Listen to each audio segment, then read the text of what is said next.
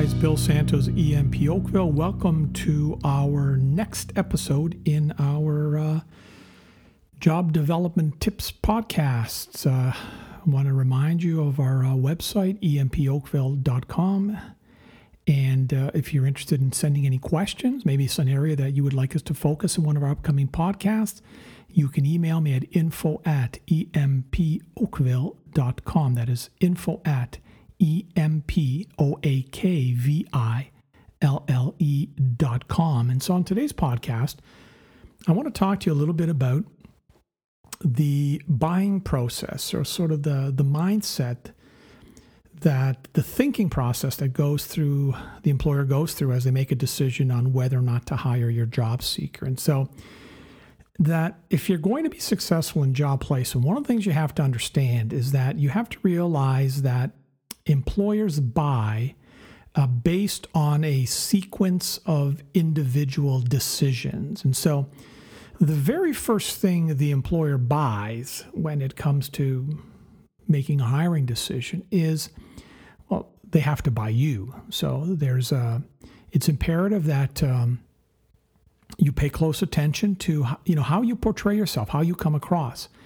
Uh, what are the first few words that come out of your mouth? How are you dressed when you go to see the employer? Because those first impressions, I mean, they're pretty lasting. It's hard to correct a first impression. Um, but outside of that, when it comes to the actual concepts, if you will, or the idea of hiring someone that is non traditional, uh, the employers go through a series of decisions in their head. And the first thing that they have to buy is what we call the concept. And so initially in your first, you know, face-to-face encounter with the employer and I guess to a certain extent even in that prospecting contact, uh, what you're trying to do is you're selling a concept to the employer. And so for example, uh, the employer has to buy an idea before he buys you, you know, the organization before he buys the job seeker. And so you know, if when you're representing individuals that are non-traditional, so for example, if you are bringing forward candidates with a disability, then prior to the employer being ready to answer the question, will you hire my job seeker? The first thing the employer has to buy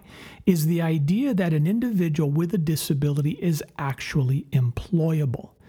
And so we call that the concept sell. And so uh, you initiate this whole process by selling on the idea that this particular profile of job seeker that you're bring, bringing forward is a viable option to this employer at this particular time, uh, given their particular needs and the industry that they're in. And so they first buy the concept. Next, now they're going to buy what we call the service.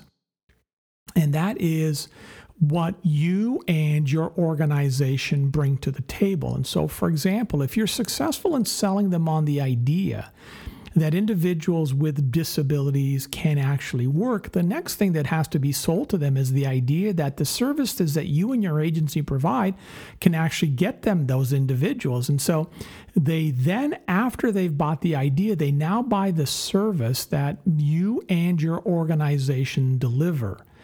And only after they have bought the idea and the service are they ready to make a decision on whether or not they are going to buy the candidate. And so you begin to see that the decision to do business with your organization happens long before the employer ever is exposed to any one of your job seekers. And so you know, I've had folks say to me all the time, you want to see me make more numbers? Well, then just give me better job seekers. I'm going to tell you, the employer's failure to do business with you has nothing to do with the skill level of the profile or the profile of your job seekers, but it has everything to do with the skill set of the job developer to be able to or not able to to sell them the concept and the service prior to introducing the job seeker into the equation. And so, what we suggest is that the concept and the service be sold at a separate meeting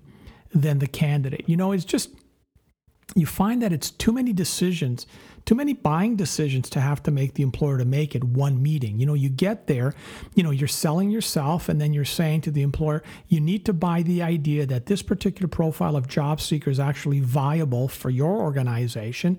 And then you have to buy the services that we deliver, and then you have to buy the candidate. And what we believe is just too many buying decisions to happen at the same time. So we suggest that there be a break between the selling of the concept and the service and the selling of the job seeker. That you at that initial meeting you strive to sell the idea and sell the service that your agency provides. And once you got buy-in from the employer on that you can now step forward and sell them on the job seeker at a follow-up meeting so employers make most of their decisions based on the job developer and their presentation before they've seen or heard about the candidate. And so using the candidate or your program as the lead in selling to the employer before you sell the idea will just it, that's just going to generate resistance. Selling the candidate before the employer has bought the job developer as a service provider will also generate resistance. And most resistance to your candidates and your services, interestingly enough, is self-generated. It's often not initially resident in the employer. You see, how one approaches the employer and presents information is the determining factor in the amount of initial and ongoing resistance that the employers will, in fact, experience. And so, as a job developer, you control far more of the variables to success than you believe you do. With a sound understanding of your role in managing the decision making process, matched together with an effective use of skills, communication skills, you can create a very productive agency employer relationship. That's that's the approach that, in my assessment, uh, yields the highest quality and quantity of jobs, particularly for those individuals with significant barriers to employment. I hope you found that useful. Uh, remember to visit our website, empoakville.com. And uh, like I said, if you have any questions or if you'd like to have us concentrate on a particular topic next time in one of our podcasts, just email me at info at empoakville.com. Take care. We'll be back in touch real soon.